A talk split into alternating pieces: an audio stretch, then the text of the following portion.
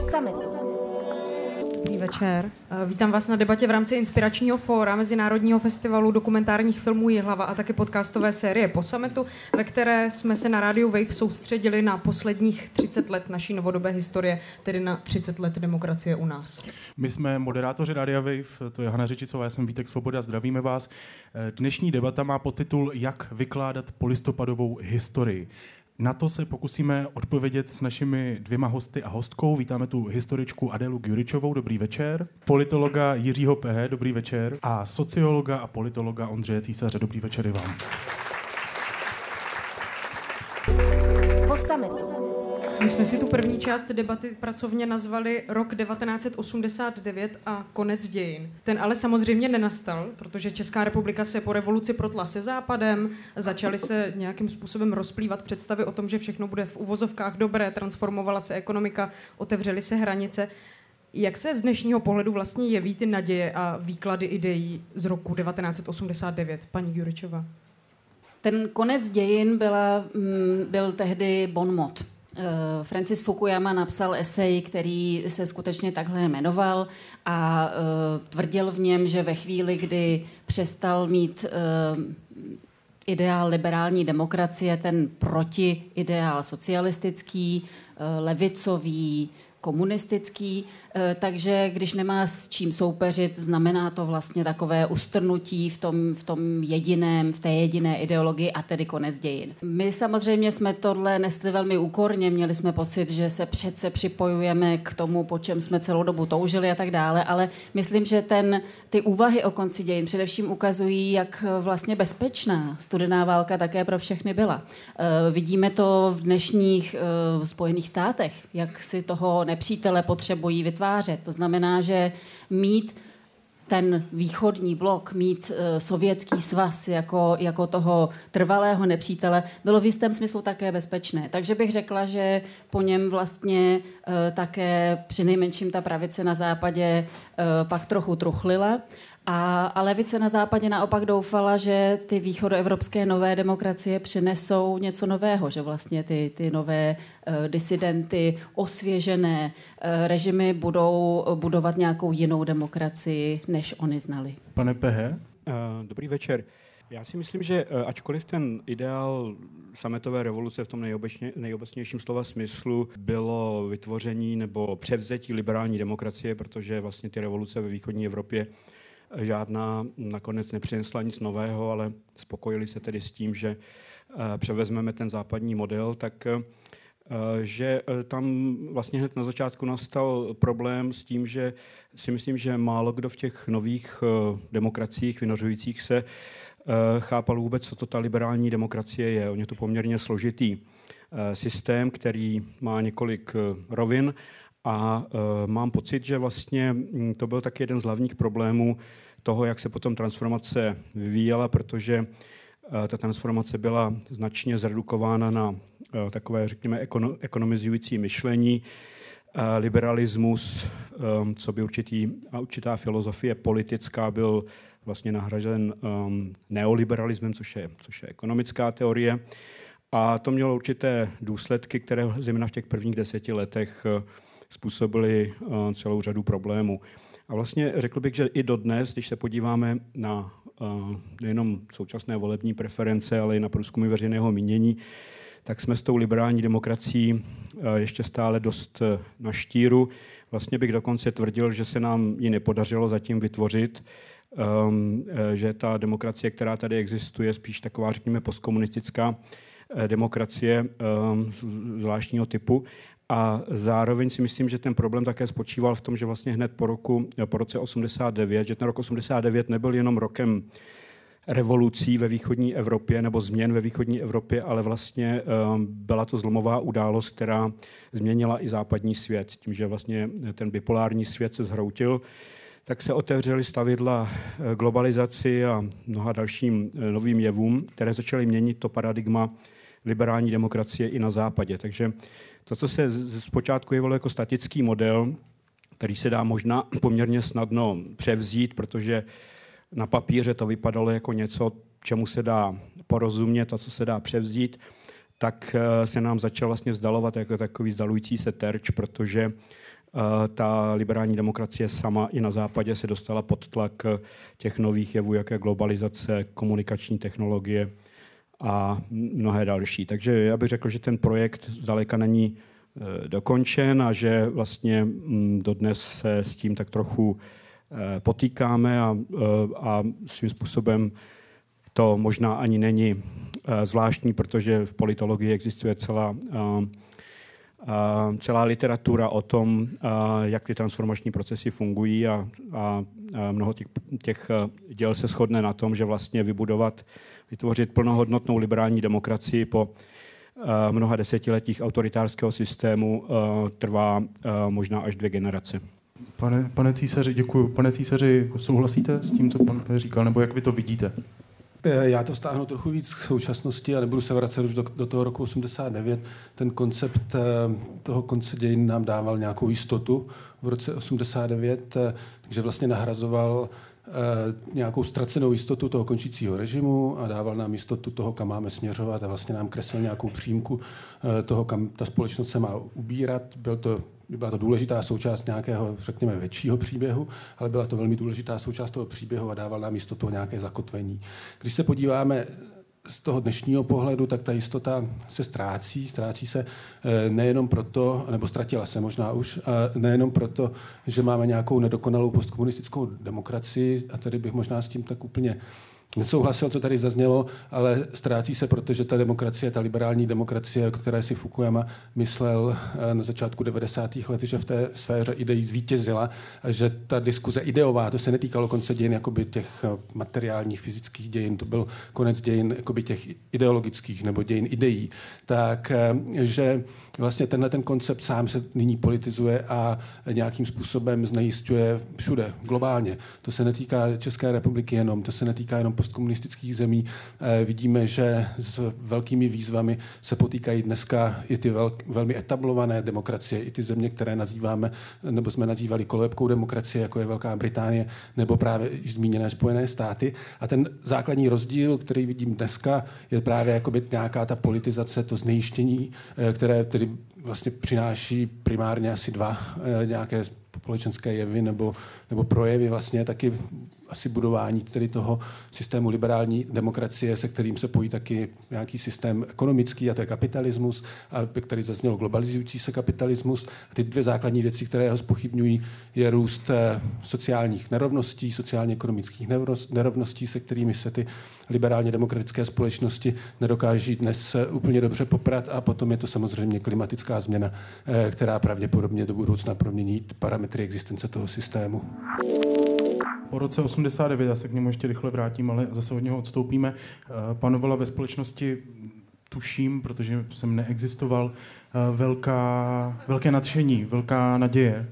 Vy osobně, jak se během těch posledních 30 let měnil váš pocit a pohled na to polistopadové dění? Jak, eh, jak se od, kam jste se dostali od toho počátečního, předpokládám, pokud se nemilím, nadšení? Pane Pehe. Tak já jsem v době sametové revoluce byl v emigraci. Byl jsem ve svobodné Evropě v Mnichově, takže e, jsem tu revoluci až na těch několik návštěv tady a i vlastně pobytu v občanském fóru a tak dále, tak jsem, tak jsem ji neprožíval osobně, spíš jsem ji analyzoval.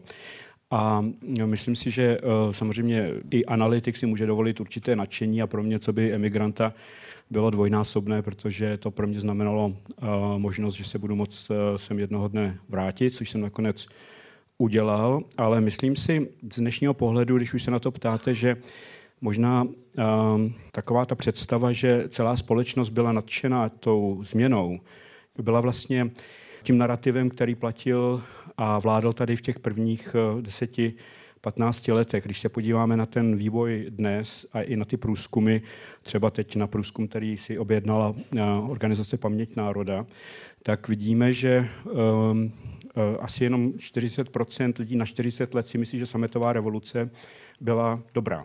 Čili já mám takový pocit, že tady byla tichá většina, která přešla do toho nového režimu, protože ty nové elity, kterým komunistická moc odevzdala vlastně moc, protože byla vyčerpaná a ty komunistické režimy se hroutily jeden vedle druhého, tak uh, sice ty nové elity jakoby vtáhly um, tu masu do těch nových poměrů, ale nejsem si úplně jist uh, dnes, kolik lidí v té tiché většině skutečně byli naplněni tužbou po liberální demokracii, svobodě a tak dále. Protože když se podíváte na ty, eh, na ty průzkumy, tak eh, bych řekl, že ta společnost je dnes rozdělená tak půl na půl a je to většinou ta mladší generace, která vyznává ty hodnoty liberální demokracie, svobody a ta, ta starší generace, která volí dnešního pana prezidenta nebo, nebo stranu dnešního premiéra, tak si myslím, že klidně vymění, tak jak tomu bylo za bývalého režimu, svobodu zabezpečí. My se k těm výzkumům a průzkumům ještě určitě vrátíme. Paní Gurečová, váš osobní pohled? Já už jsem velmi intenzivně existovala v roce 89. Byla jsem středoškolačka, velmi politizovaná. Připíjeli jsme si s kamarády nebudu říkat čím, protože jsme byli hluboko pod 18, vždycky na smrt komunismu, byli jsme prostě strašně důležití. A takže já jsem to rozhodně prožívala tak, jako že se nejenom, že dějiny nekončí, ale začínají, že teda teď, teď eh, to všechno nastane. Eh, nastalo to pro mě samozřejmě velmi úspěšně a spokojeně. Byla jsem pražská mladá holka, která trochu uměla anglicky, vzdělaná. Prostě opravdu se mi všechny ty možnosti otvíraly a teprve posléze a opravdu, jako to říkám, třese se mi u toho hlasem si uvědomila, že jsem taky mohla být stejně stará holka na malém městě po učňáku, eh, které by zavřeli tu továrnu, do které jediné mohla nastoupit a, a tak dále. Čili já úplně rozumím těm průzkumům, rozumím tomu, co všechno museli tihle lidé potlačit, když museli celá 90. léta vlastně předstírat to nadšení pro soukromé podnikání, že přece nezaměstnanost je cesta k tomu otevřít si vlastní biznis. Tohle mě vlastně jako trápí a taky proto se tím zabývám výzkumně. To, co nacházím, je, je prostě mnohem nemilosrdnější obraz, než ten, který se mm, odrazil v mé paměti tak se nám to tady skládá. Měli jsme tady někoho, kdo byl v zahraničí, někdo z Prahy a já jsem byl na, malém, na tom malém městě. Díval jsem se na to z gymnázia ze začátku druhého ročníku, pokud si dobře pamatuju. A to nadšení jsem tehdy sdílel takové by to naivní nadšení toho, že teda to, to špatné končí a to dobré přichází, takže s tím nadšením jsem tam zvonil klíč, ještě když moje máma tam pro mě běhala, že to natáčí státní bezpečnost a druhý den ráno nás všechny pozatýkají. Takže já jsem to i na tom malém městě cítil intenzivně, podporoval jsem to velmi. Když se podíváme, a to je ta nějaká osobní zkušenost a nějak jakoby principiálně se na tom nic nezměnilo dodnes, ale když se podíváme na ty výzkumy, které se toho týkají, tak to, co máme k dispozici z toho začátku 90. let, a není toho mnoho, tak to ukazuje nějakou jakoby všeobecně sdílenou podporu toho, co se dělo.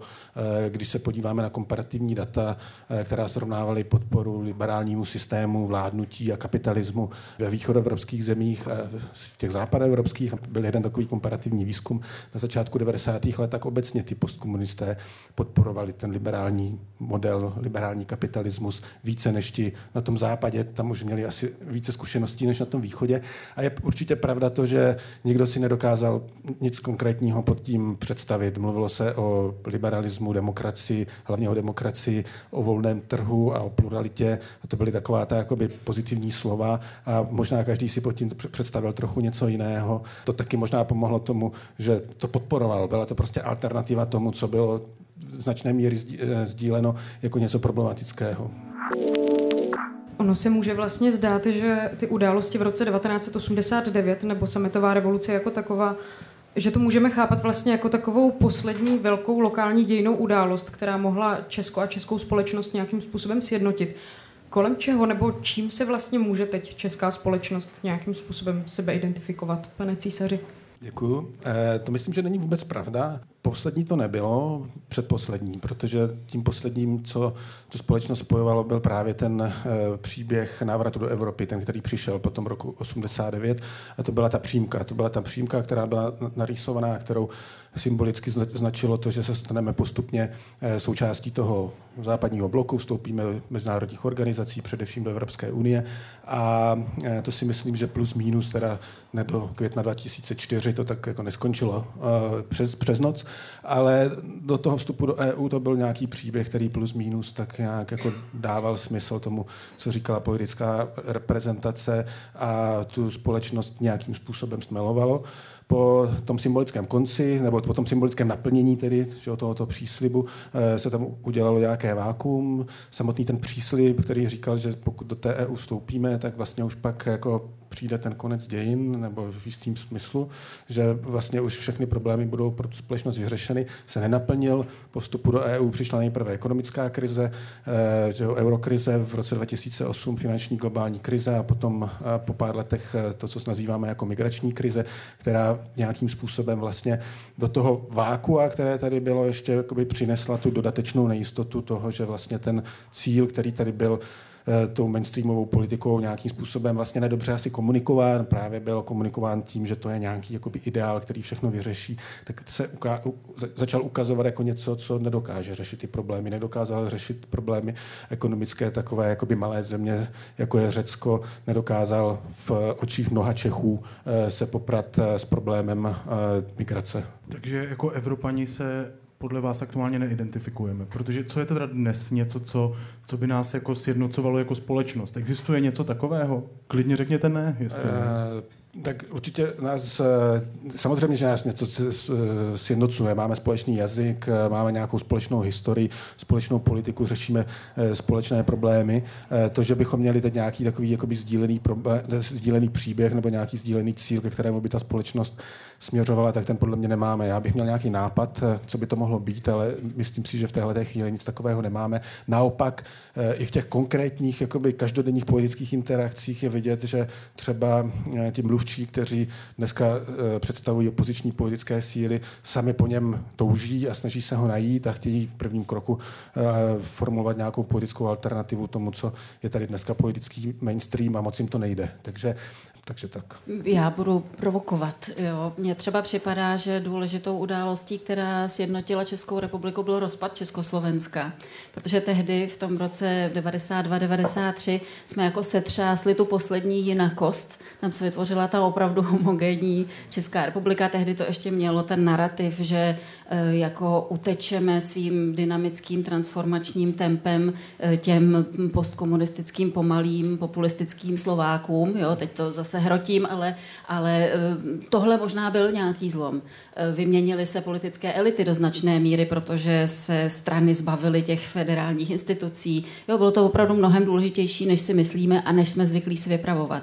A možná, že druhou, a znova formuluju to schválně polemicky, že druhou takovou určující zkušeností pro naši společnost pak byly ty ta, ta první léta nového tisíciletí. To už byly, byly ty roky, kdy jsme všichni pocítili korupci nové politické třídy na vlastní kůži, kdy prostě nám e, i v pražských Nobel čtvrtích zavírali školy, protože si na ně ukázal prstem nějaký e, prostě místní politik ODS. To bylo opravdu jako brutální zážitek korupce, který si myslím, že některé lidi vehnal do komunální politiky a jiné vehnal do náruče těch postideologických stran, které od té doby jsou vlastně jako určující v naší politice.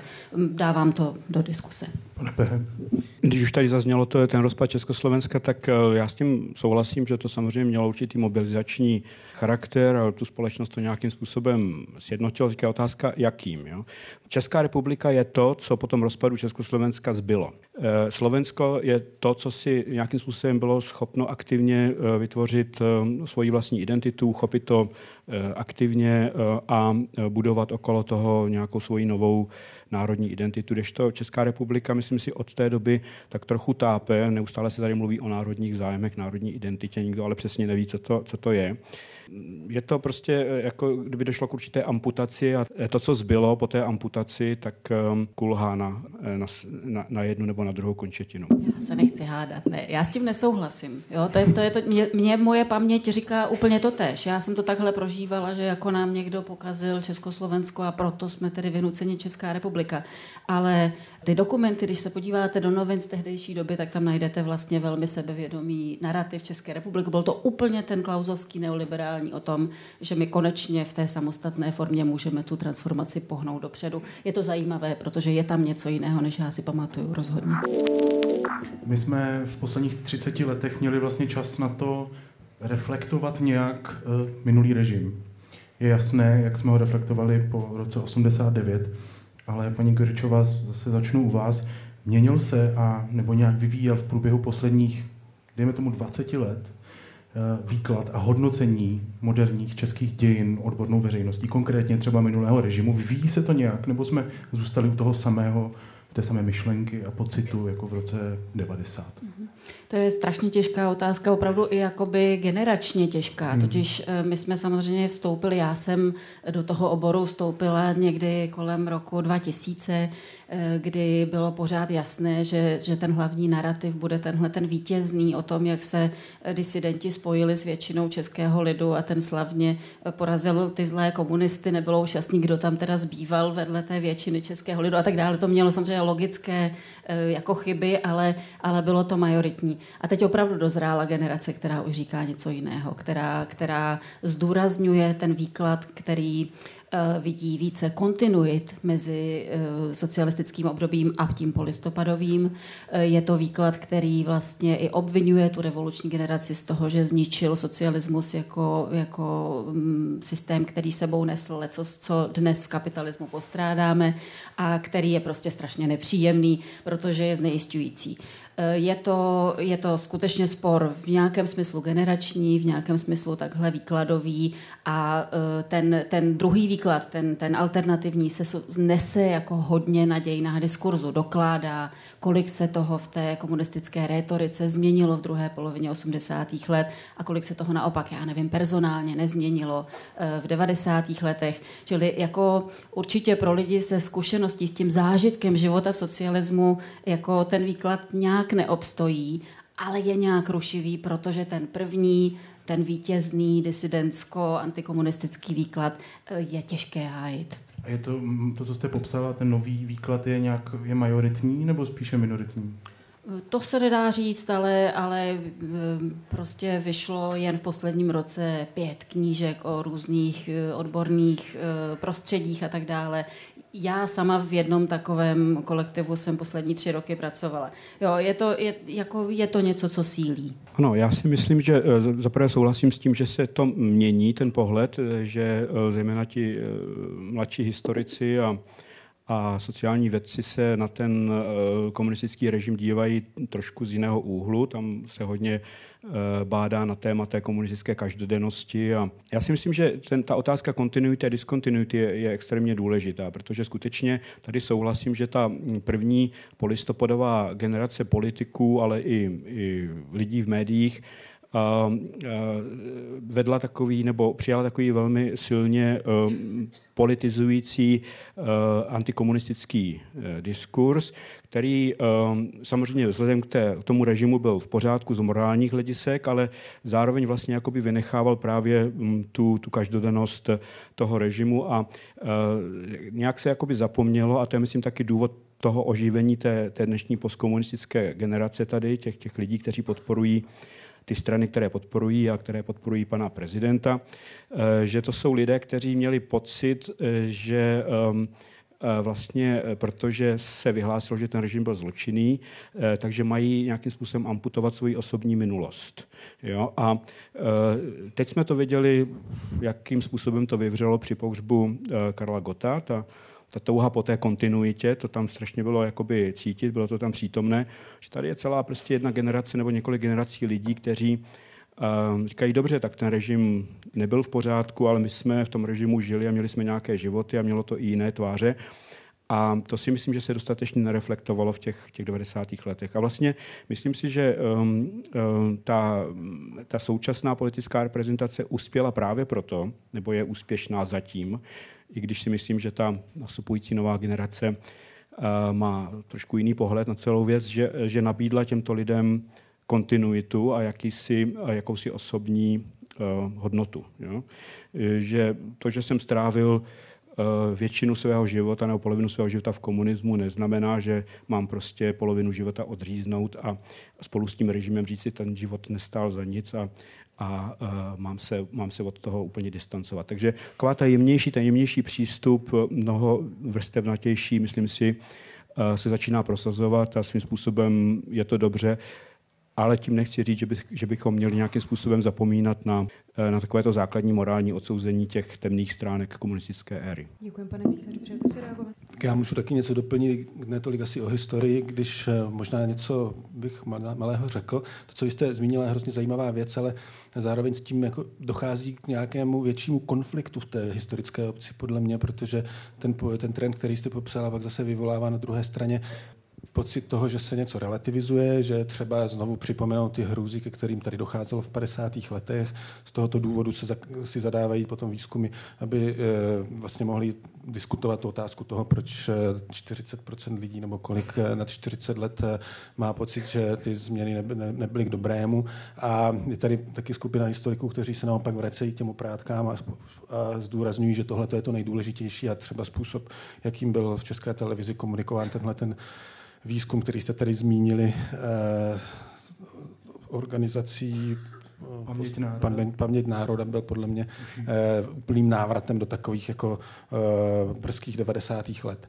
Ale já bych možná řekl něco k těm společenským vědám a k historii. Uh, tam si myslím, že taky dochází k nějakému uh, posunu a ten posun uh, je ve smyslu tom, že to už není viděno takhle jakoby dichotomicky. Eh, v těch společenských vědách se hodně eh, diskutovalo původně to, jakým způsobem se právě ta společnost postkomunistická liší od té západní, jakým způsobem eh, se přibližuje, jak rychle se přibližuje k tomu ideálu té etablované liberální demokracie a to byl velká, velká část jakoby těch debat, které dneska už jsou extra nezajímavé a díky tomu ale se otevírá zase prostor pro to a taky je to souvis, asi to souvisí s nějakou taky generační obměnou k diskuzi těch jakoby skutečných společenských problémů té společnosti, ve které žijeme nyní. Už to není diskuze toho, jak daleko jsme od nějakého ideálu liberální demokracie, ale je to diskuze toho, že tady existují různé sociální třídy, eh, dají se nějak zkoumat, můžeme je popsat a dokonce můžeme říci, že některé z nich mají vážné problémy a těžko se jim žije. Po summit. My se dostáváme do druhé části naší debaty, kde bychom se rádi podívali na jisté historické zlomy. Paní Guričová, zase začnu u vás. Kdy se vlastně podle vás, jako podle historičky, z aktuálních událostí stává komentovatelný kus moderní historie? Teď.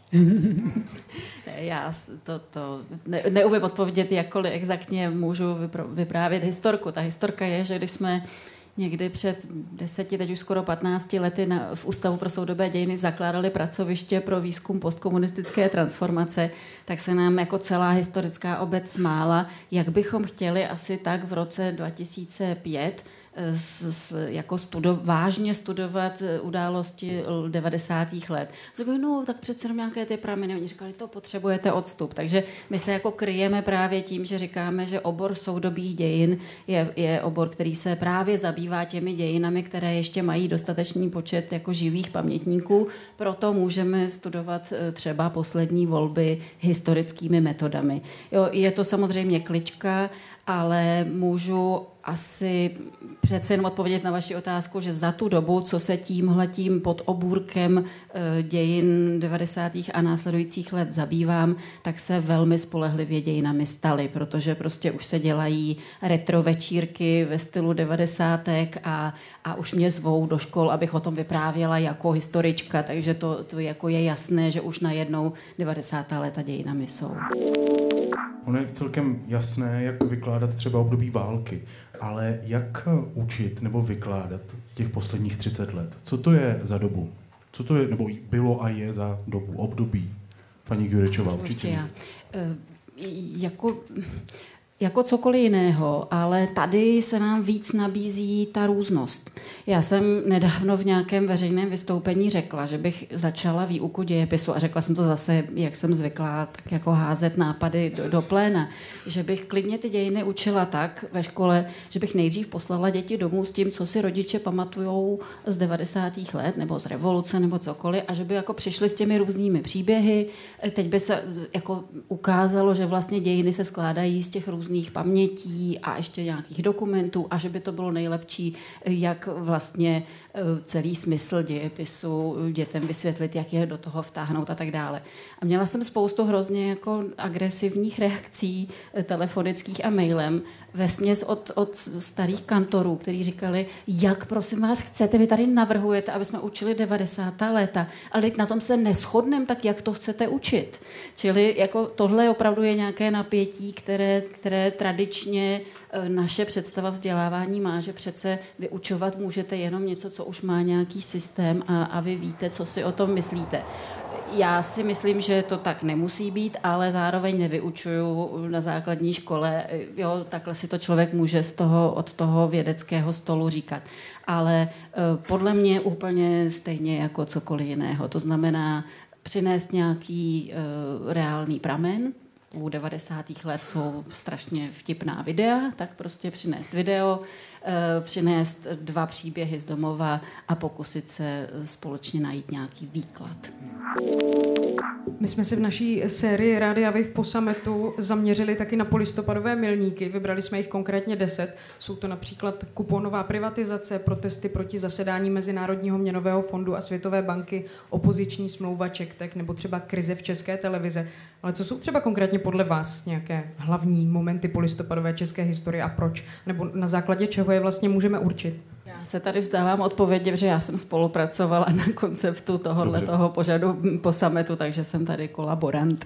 takže možná ty, které jsem vyjmenovala. Ještě jednou děkujeme. Těch milníků je několik, jeden jsme tady zmínili, to byl rozpad Československa. Samozřejmě jedním z těch velkých milníků je také uh, opoziční smlouva, která si myslím nějakým zásadním způsobem Uh, změnila kurz uh, toho, toho vývoje, pokud jde o, o, o vývoj nebo rozvoj demokracie, protože ona de facto, aspoň dle mého názoru, navázala na některé neblahé tradice mm, české politiky ještě z první republiky nebo potom po válce, tedy uh, takovou tu snahu obcházet uh, uh, s pomocí extraparlamentních mechanismů obcházet parlament. Takže za první republiky jsme měli takzvanou velkou pětku, tam, co se dohodlo, tak to pak parlament orazítkoval.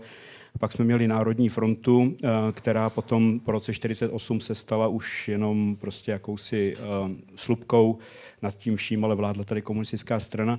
No a pak pak přišla eh, deset let po pádu bývalého režimu přišla opoziční smlouva, což byl vlastně také extraparlamentní mechanismus, kde se dvě největší strany dohodly, že ta jedna nevysloví té druhé nikdy nedůvěru a mezi sebou si rozdělili moc ve státě. Takže Eh, to si myslím, že byl poměrně zásadní eh, zásah do toho vývoje eh, české, české demokracie který vlastně je s námi dodnes, protože on potom vedl k, nebo značně přispěl k tomu korupčnímu prostředí, které se tady rozmohlo um, uh, okolo roku 2010, 11, 12 a uh, nakonec vlastně také vydláždil cestu um, to vydláždilo cestu tomu eh, současnému politickému establishmentu. Takže to byl, to byl myslím, velký, velký milník. Možná, že bych se zmínil o milníku, který, který prostě tady dost často zmiňován není, a to, je, to jsou různé, různé fáze ve vývoji české občanské společnosti. Protože eh, Letos je to také eh, vlastně 20 let, co se ustavily ty, ty velké občanské akty, iniciativy, jako byla, bylo Děkujeme odejděte, Impuls 99, Eh, pak byla spoura v české televizi. To byl vlastně takový první eh, velký projev české občanské společnosti. Já si myslím, že ta občanská společnost je nesmírně důležitá pro rozvoj, zdárný rozvoj demokracie a eh, tam se právě začala rodit ta, ta občanská společnost v té, řekněme, více politické formě. A to si myslím bylo velmi důležité a mělo by se to, mělo by se to připomínat, protože Eh, ozvěny toho potom nacházíme o 20 let později eh, v těch velkých občanských hnutích, které se sformovaly teď už v jiné generaci s jinými prostředky. Nicméně myslím si, že to svým způsobem navazuje eh, na tuto tradici, která je pro demokracii naprosto zásadní a prospěšná. Tak tady jsou usual suspects, které bychom mohli vyjmenovat, jako je například vstup do EU. Vy jste některé vyjmenoval, já jsem v tom pořadu vašem u jednoho také vystupoval. Eh, na základě nějakých informací a dat, které tady máme k dispozici, tak, tak já bych taky zmínil jeden, který není tak úplně zřejmý, a to je eh, to jsou ty skandály na konci 90. let, protože eh, ty skandály politických stran, především ODS na konci 90. let vlastně nebyly pouze skandály, eh, které nějak proběhly a pak eh, už nebyly a pak se zase vrátily, ale když se díváme například na důležitý indikátor důvěry v demokracii, a dnes o tom se diskutuje, bavíme se o tom, že důvěra v demokracii v průměru v České republice klesá.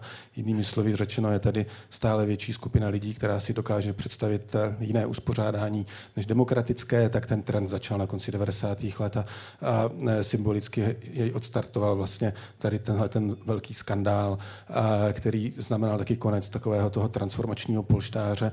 Tehdy o tom, pokud se nepletu, takhle mluvil Václav Klaus, ale měl do značné míry pravdu.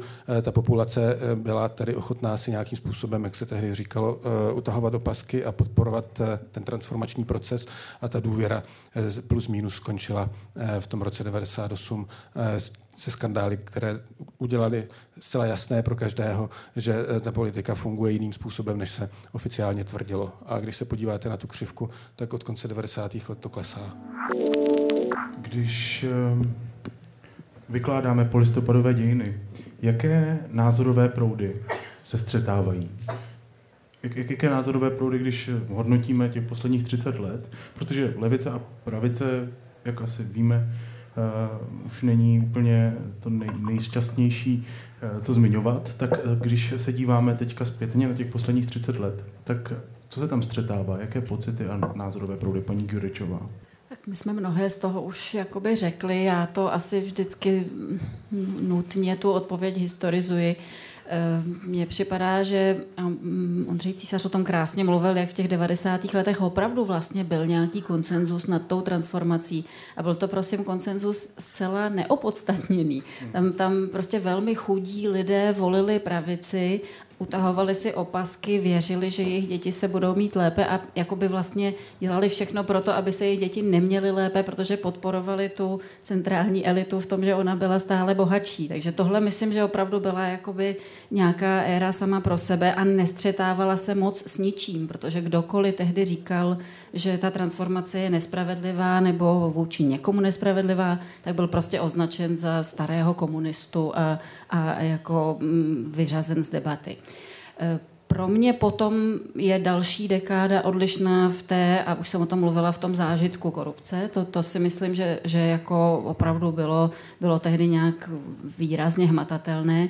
A asi ta poslední dekáda je skutečně už uh, jako obdobím já tomu říkám postideologická politika, ale to, že každé volby přinášejí vlastně do parlamentu stále větší segment stran, u nichž nemůžete říct, zda jsou pravicové a levicové, tak to je nějaký nový přístup k politice. Je to samozřejmě i ten přístup jakoby marketingový.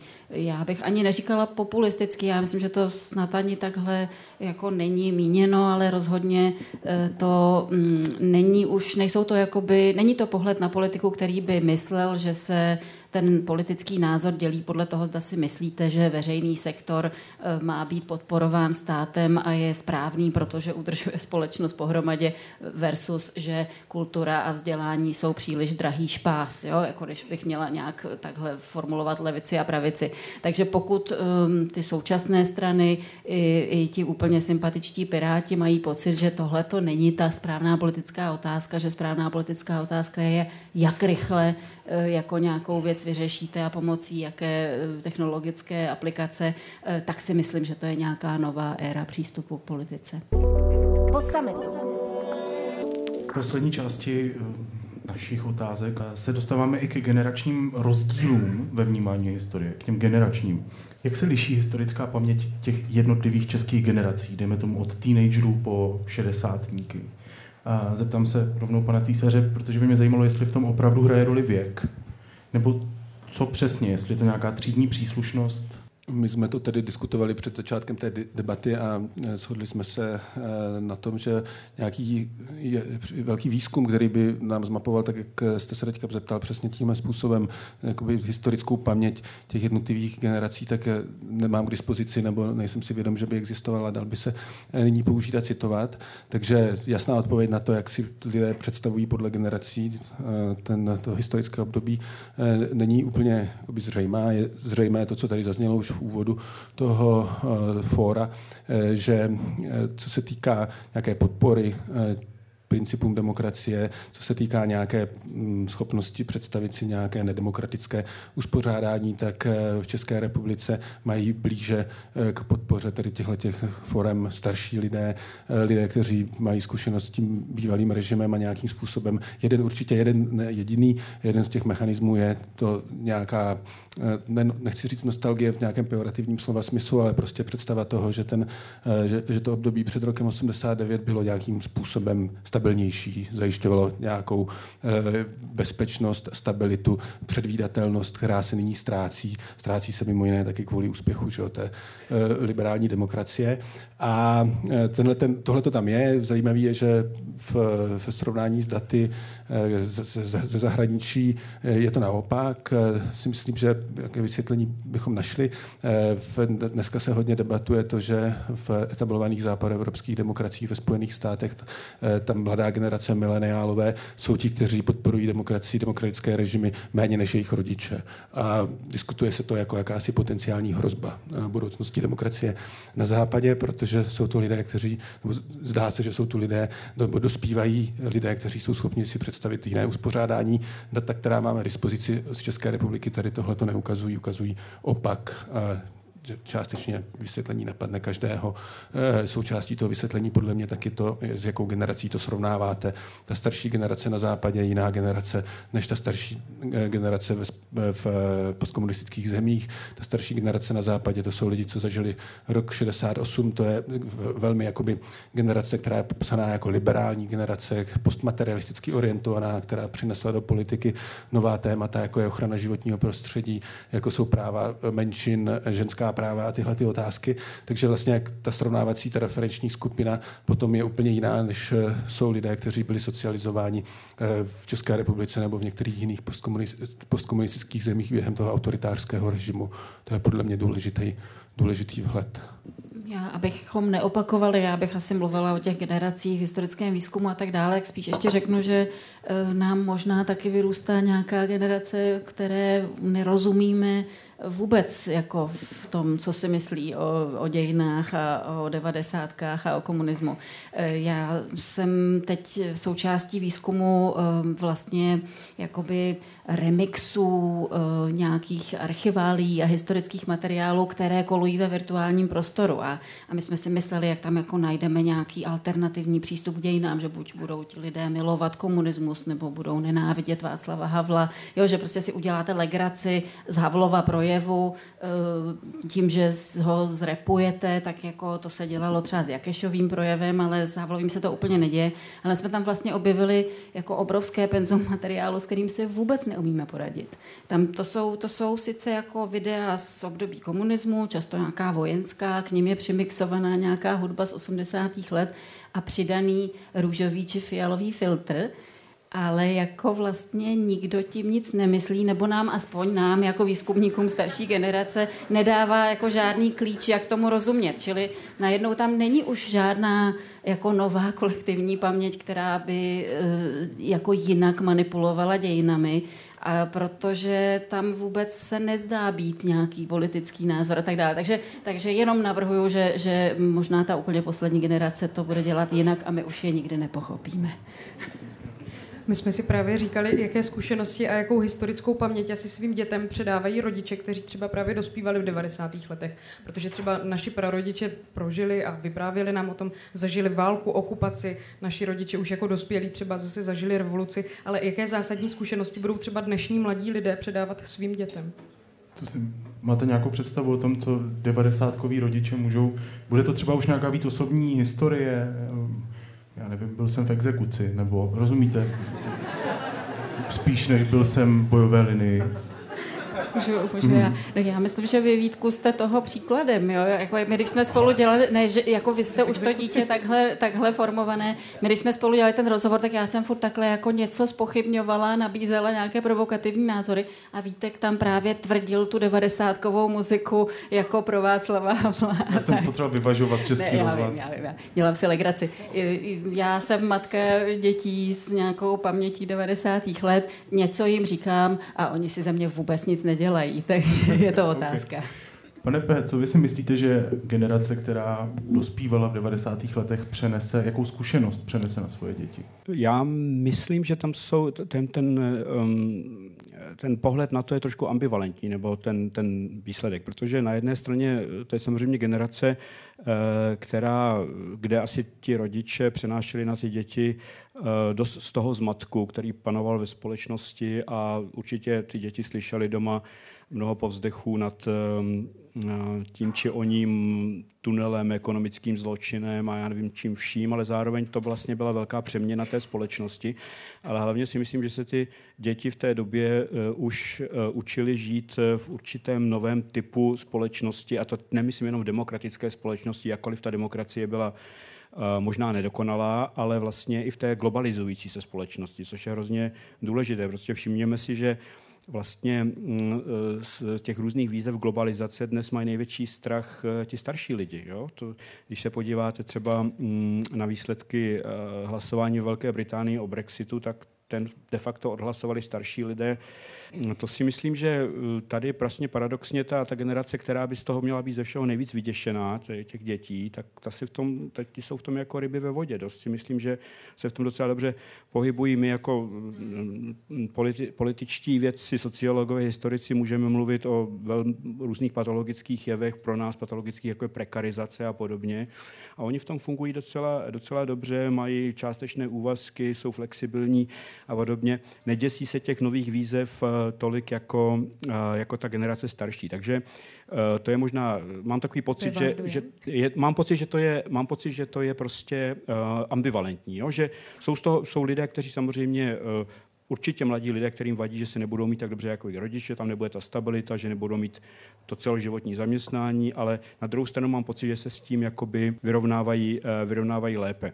Já jsem se teďka účastnil takové velké konference o, e, mimo teda Českou republiku, o, nikoliv o mileniálech, ale o generaci Z, jo, nebo jak se říká v angličtině. A to teda bylo opravdu, to byly pro mě fascinující um, referáty a výsledky a data, která jsem tam viděl, protože tady souhlasím s paní Guručou, že jsem vůbec jako nebyl schopen na určitých úrovních pochopit myšlení této, této generace. A to přitom mám tedy já sám dvě dcery. Jedna je teda um, ta, která vyrostla v těch 90. letech, i když teda se vrátila z emigrace, tak trošku, trošku jiný případ, ale uh, ta druhá, která se narodila v roce 2005, uh, která patří k té nové, uh, k té nové generaci, tak ta uvažuje už úplně jiným způsobem a zajímají úplně jiné věci než tu starší, která byla 17 let před ní. Pane císaři, Chcete reagovat? Já mám pocit, že vy chcete reagovat.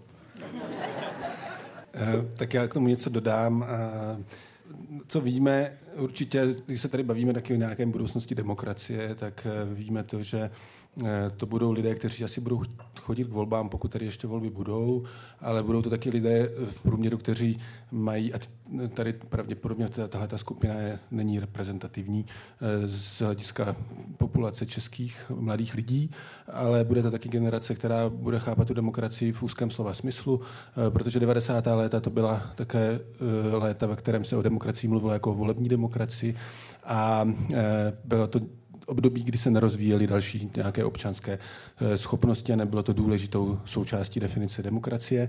Eh, vidíme to v datech, eh, vidíme to v datech i o mladých lidech. Na jedné straně sice neplatí, nebo jsem říkal, že podporují demokracii v průměru více než starší Češi, což je pravda. Na druhou stranu žádná představa o tom, že by se tady rozvíjela nějakým způsobem participující mladá generace, která se politicky účastní více než jejich rodiče, tak z těch těch systematických dat, které máme k dispozici, eh, tady nic takového se nerozvíjí. I mladá generace chápe demokracii, řekněme v tom, v tom smyslu volební účasti. Jednou za čtyři roky vystavíme politické elitě vysvědčení a tím to končí. Samozřejmě existují výjimky, samozřejmě existuje občanská společnost, samozřejmě existují lidé, kteří dělají jiné věci a účastní se života různých občanských združení a chodí na demonstrace a tak dále, ale v průměru tedy nějaký jakoby, rozvoj kritických mladých demokratů, což je taky jedna taková jakoby silná teze o tom, jak se ta demokracie současná globálně proměňuje, jak se díky mladým lidem posunuje právě od toho modelu, který je založen na té, demo, na té volební účasti, modelu, který je založen taky na dalších jiných způsobech politického vyjadřování, tak ta se tady nenaplňuje. Takže to je z hlediska toho předání nějakých občanských schopností asi za mě všechno. A pak jsem měl pár podmotů a ty si nechám pro sebe. Dobře. Díky. Můžete, můžete určitě, pan Pehe. Já nevím, já se, já se dost teda věnuju rozvoji občanské společnosti jako i, i teoreticky a i v číslech. A tady bych možná úplně nesouhlasil, jo, protože já si opravdu myslím, že samozřejmě ne, nějakým zásadním způsobem se nezvyšuje politická participace těch mladých lidí. To, s tím máme dlouhodobě problém. Česká společnost nikdy nebyla prostě politická společnost. Jo? Jak hezky říká Václav Bělohradský, bychom vždycky uměli lépe opozici proti politice než politickou opozici.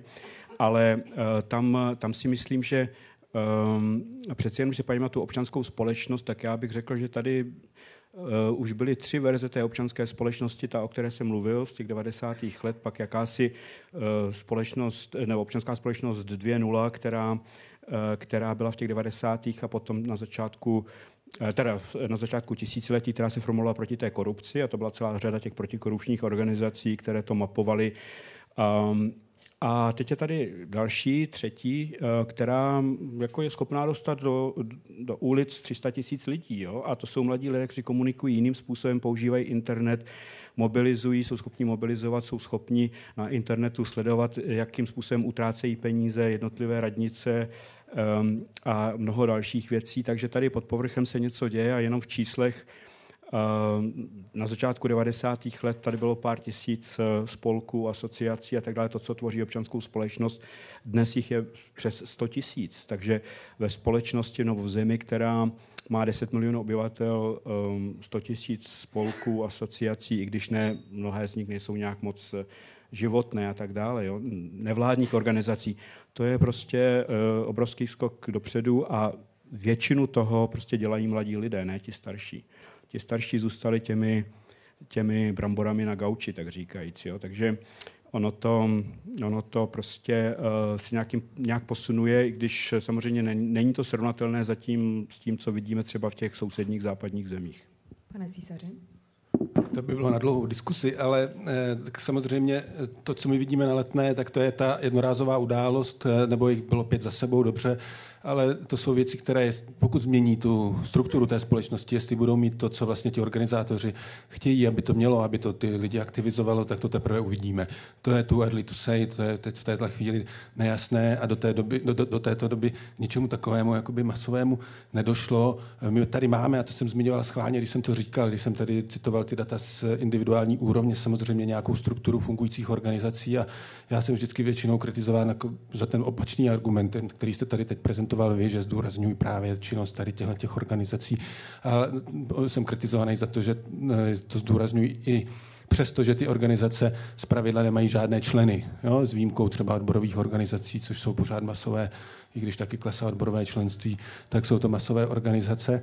Tak z hlediska toho zapojování individuálního, proto mluvím o tom členství, tady k žádnému velkému, k žádné velké proměně za těch 30 let eh, bohužel asi, eh, když to budu hodnotit, eh, skutečně nedošlo. I ta čísla, která jste citoval, tak jsou jakoby problematická, protože v tom rejstříku těch organizací je těch politických nebo těch společensky aktivních menšinách. My teď děláme výzkum Eh, který se na ně zaměřuje a dělali jsme výběr tady z toho dlouhého seznamu a obrátili jsme se nakonec na nějakých 1750, které jsou relevantní z hlediska toho, řekněme, sociálního a politického aktivismu, což je zlomek.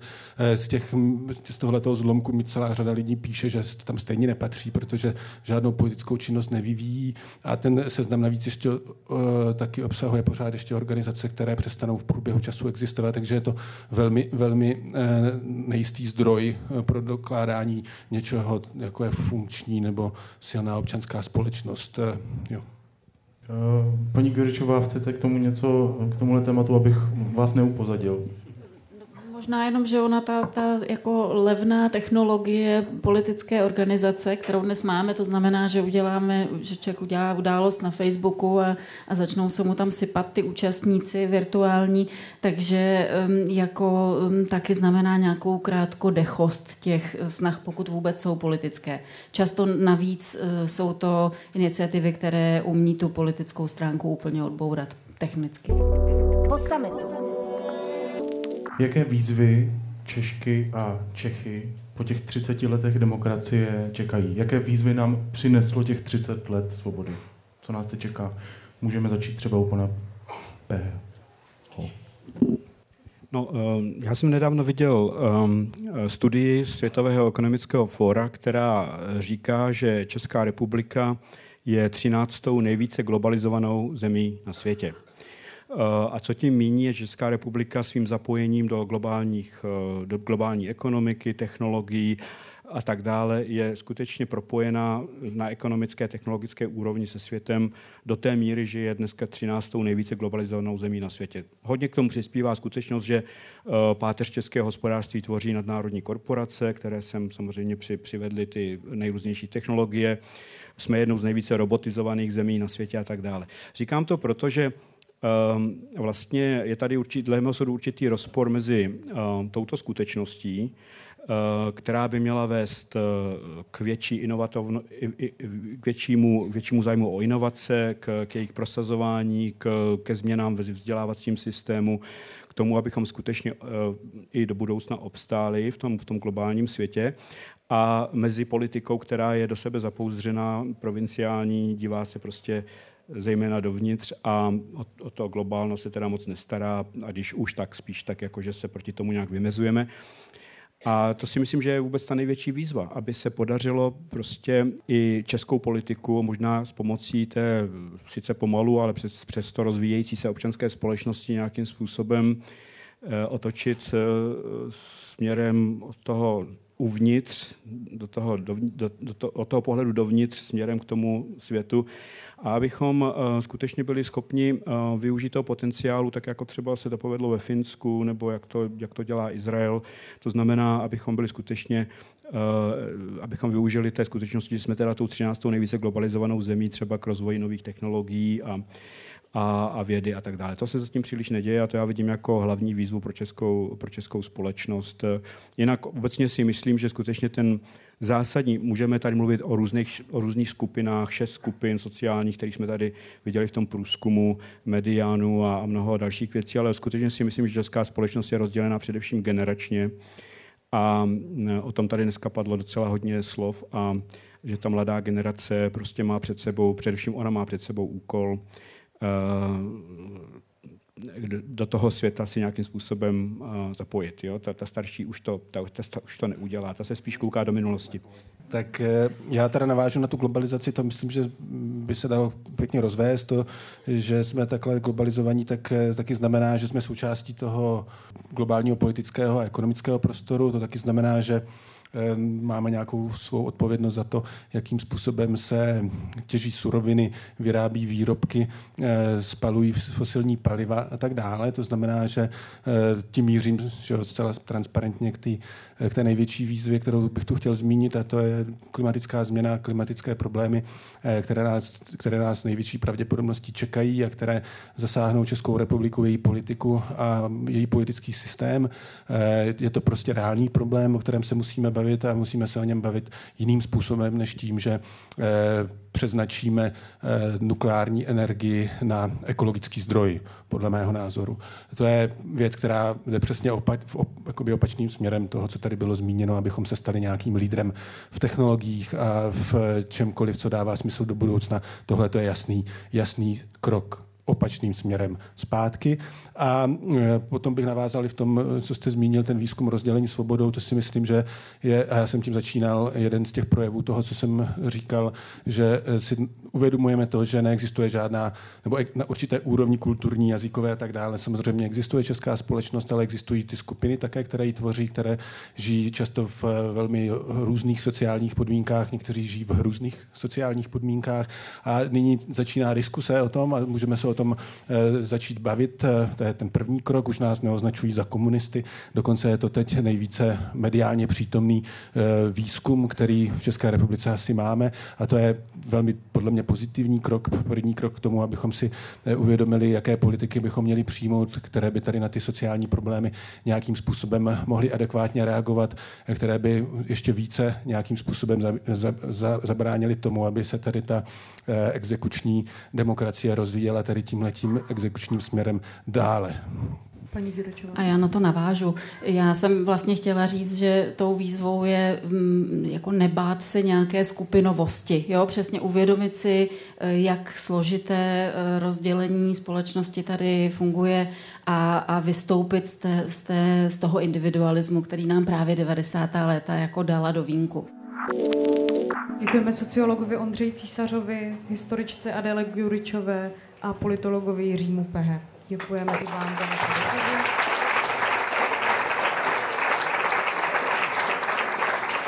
Děkujeme vám za vaše dotazy.